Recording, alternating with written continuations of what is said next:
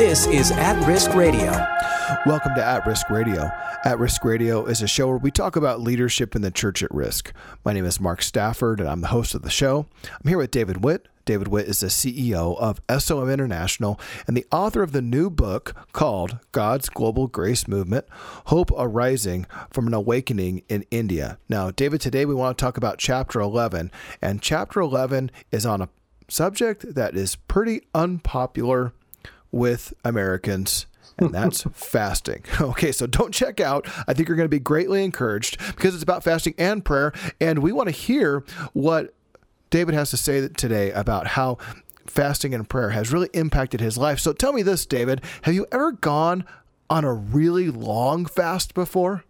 I I am such a desperate, needy man that yes, I've had to. I feel like I wouldn't have lasted this hmm. long, Mark, in the ministry if it wasn't for God's grace in allowing me and showing me how to do fast. Hmm. Because um, yeah, I've done fasts as long as even 40 days, although I did a meal a day on that one. I did 21 day fast one time of um, juice only. I've done all kinds of fasts, 10 day and 7 day. I, I, you know, Mark, I seek the Lord and I ask him, God, do you want me to go on a fast? One, two is what kind of fast do you want me to do? You know, yeah. I mean, you can fast for your media. There's a ton of different fasts. You can fast chocolate or whatever. Hmm. But the idea is getting things out of your life and setting them aside for a season that could be a distraction, sometimes even an idol to some people, right, and right. and it offer that as a sacrifice to the Lord, mm-hmm. so that we replace that time, that desire, that craving mm-hmm. now with craving the Lord and in His Word.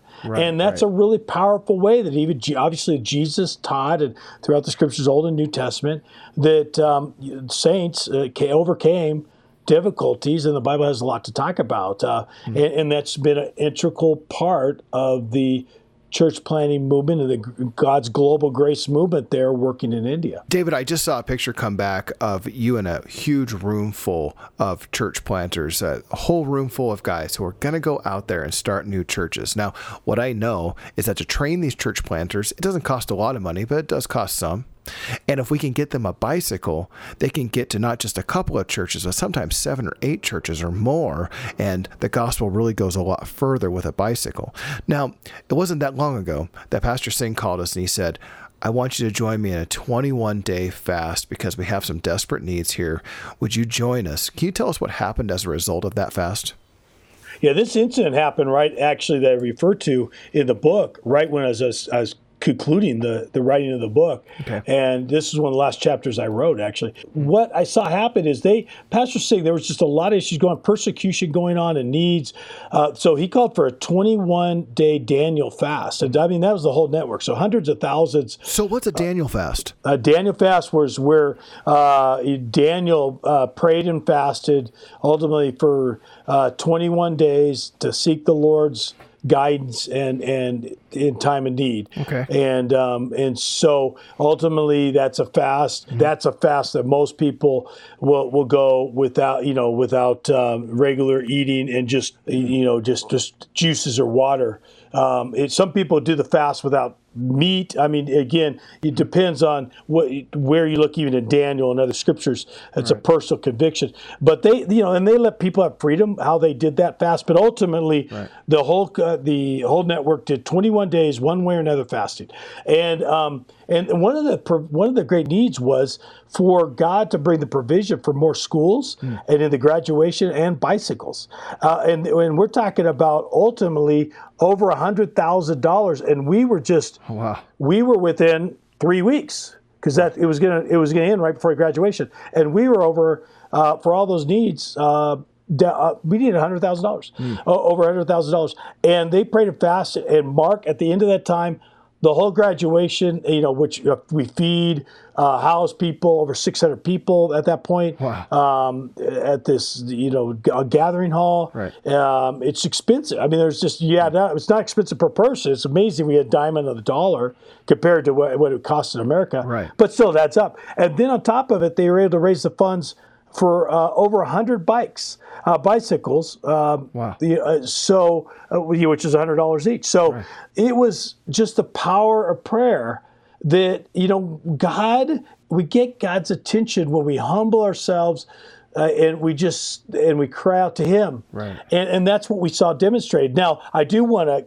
also add though, so that people don't get the wrong impression that I'm we're not advocating for a formalistic you know, kind of prosperity gospel sense of if you do prayer and fasting, God's obligated now to do whatever we ask Him to do, kind of thing. Um, that's not the heart of God. When we humble and fast ourselves, we get the heart of God. We know what He's doing. And when our hearts are, are humbled and now clean, now He could pour out His blessing because He knows it's going to be done in a clean way. Right, And right. that's the point I think that people need to get understand that when we want to see God move in revival, we need to have prayer and fasting as a part of it because that's some of the God needs to clean some things up and and and move us in His authority. So, by the grace of God, they were able to get the funds that they needed. So, David, tell me, how many church planters did they send out as a result of that answered prayer? Yeah, that that graduation was over six hundred. Oh, wow. Uh, 600 graduates, yeah, which include That's incredible. Yeah, which included church planters and uh, I think it was 200 lighthouse ladies. So there would be about 400 amazing. uh, church planters, about 200 lighthouse ladies. So yeah, it was packed. Okay, David, for those who aren't familiar with our podcast or haven't listened before, the Lighthouse Ladies are a group of ladies who are trained in discipleship and they're given some tools to go out and start a micro business, a sewing micro business. Inside of their shops, they're given a MP3 player where they can play the Bible on audio, on an audio recording, and use this whole setup as a tool to not only provide for themselves, but also to provide uh, a means for the gospel to go out into these communities. Now, tell me this if I got this right, every church planter starts somewhere between three and eight churches. Did I get that right, David?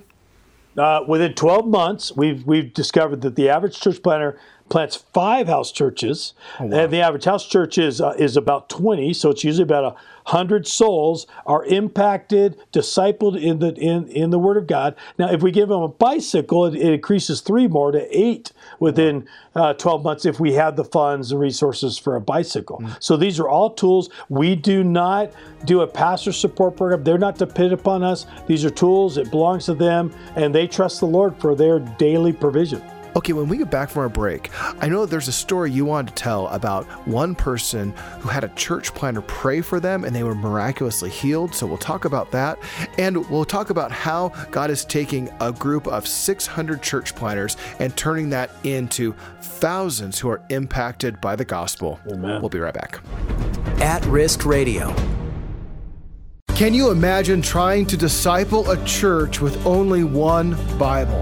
This is Mark Stafford from At Risk Radio, and our contacts in Venezuela are telling us incredible stories about people coming to know Jesus, all the while pastors are missing Bibles for their people. After receiving a Bible from our ministry, one man said with tears in his eyes, No one has ever given me such a beautiful gift. At Risk Radio, in our partnership with SOM International, is working to bring 2 million Bibles into Venezuela. For more information about how you can help, go to atriskradio.com. Welcome back to At Risk Radio. I'm online with David Witt. David Witt is the CEO of SOM International and the author of a new book called God's Global Grace Movement. It's all about India and some of the amazing work that's happening right now in India as revival is spreading through the land. Now, in our first segment, we talked about how there was this insurmountable obstacle there was a group of men that wanted to be trained as church planters and honestly we needed an amount of money that was impossible just impossible. And yet through the process of prayer and fasting god provided. And so what happened as a result of that is that these men went out into these communities 600 men and that represents thousands of people who are reached for christ. But you know David, there are times that you talk about how there are a million people total in this network, and that seems like this really incredible number. And we talk about thousands of church planters that have, that have gone out as a result of the ministries that SOM is involved in over in India. But Hey, tell me about one guy. I know there's one guy you talk about in the book. His name is Boriah. And Boriah had an interaction with one of these church planters, and God did something amazing. Tell me a little bit about his story. Uh, yeah, so Boriah was uh, he he got jaundice when he was younger and very sick, and uh, then uh, so we prayed for him. A believer came along and prayed for him, and he received the gospel. And he began to grow in the Lord. And in 2009, all the way back, he was called to ministry, began to share the gospel, and his testimonies grown in. But he saw the need that he to be equipped to really grow in the Word. He didn't feel like he was effective. He didn't know the Bible very well. And then he was able to meet Pastor Singh, Okay. and he heard Pastor Singh's vision for discipleship planning schools Right. that was uh, about to be launched. He was there at the very, very beginning of all this, Mark. Hmm. Uh, and there was a group of people committed for praying and seeking God for instruction to equip people for effective ministry. Mm-hmm. Yeah. And so then he was one of the first then to be enrolled in our church planting schools. And he began to, as they began to learn together, they would go out and witness. And Hmm. They would invite others to these, again, what we just talked about, these organic uh, home meetings. Uh, that even though he said there was no pulpit, no sound box, no music, and no traditional church setup, the movement of God was real. That's a quote from him. That's amazing. People would be lying on the fl- uh, mud floor, weeping for hours for the lost and dying. Many received a de- deep passion for the lost. Oh, wow. And uh, so as he graduated, he talked about he became more and more excited for the Word of God. Right. Um, and so he learned the power of prayer and fasting that was to keep him in the heart of God and the power of God. And so as, as he began to see more and more lost in his villages and the people that he was around, the Lord stirred uh, up for him to be able to raise up 27 discipleship planners from surrounding schools. So this guy's a leader of leaders, Mark. Yeah, you know, yeah, right? sure. I mean, this we're a leadership podcast. This is what leadership is about. That's right. Is and when we have the passion of Christ and the prayer and fasting of Christ, He gives us the tools of Christ, Hmm. Right. um, which again, uh, the, the keys of the heart, and He's unlocking hearts to and calling them to follow Christ. And then He says that after He um, is, and so He became instructor, and He instructed in the basics, and He, he continued to uh, plant churches and raise up leaders. He says that it, it- through prayer, fasting, and the work of church planting, he was able to. Uh, at the time I interviewed him, that he was able to raise, um, raise up 137 fellowships planted under 137. his leadership. That's an incredible story, David. I mean, one guy with really limited tools, not even a sound box, was able to train up 137 other people and get these churches started. Now, tell me this, David. When a church planner is trained, what kind of things are they sent out with? Yeah, well, and that that connects to prayer and fasting because, for instance, like Mark, we're living on the bikes. We we've been able to provide bikes for about oh two thirds of all our church planners, just because we just haven't had the resources. Right. And and so we can't give them out to all of them. So the way that they decide who gets a bicycle is the leadership will come and pray and fast and seek the Lord for mm. You know who the Lord really is highlighting, who to encourage, and who's being effective. Right. And that and but alongside of that, the church planners when they don't have a bike, they know the way to get a bike is to pray and fast. Yeah. That God makes it effective, and that Lord would give them you know favor of even somebody in America mm-hmm. would give hundred dollars for a bike. Yeah. and then we get over there and they get a bike. And so these tools they feel like have been prayed in, and so the po- tools that we're giving then are Bibles. We give each graduate a Bible, Right. DVDs of God's story in the Jesus film, Yeah. and uh, then audio, uh, the uh, the audio uh, Bibles at times, and we have funds for that. And the shepherd staff, it's a pastor's manual that's really good for pastors, just practical things, even you know the the scriptures and how to conduct a wedding, how to conduct a funeral, you know, children's ministry, Right, you, um, adult ministries, uh, issues of you know God, the Jesus, the Holy Spirit, and uh, it just breaks down a practical manual for churches to have a reference. Hmm. Uh, and so these have really been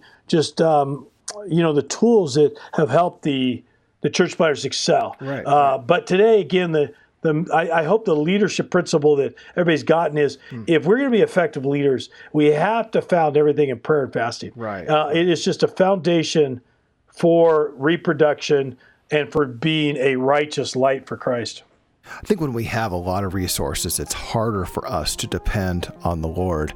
And what an encouragement it is to us to hear these guys who don't have a lot, but they're really trusting in the Lord through prayer and fasting to provide for their needs.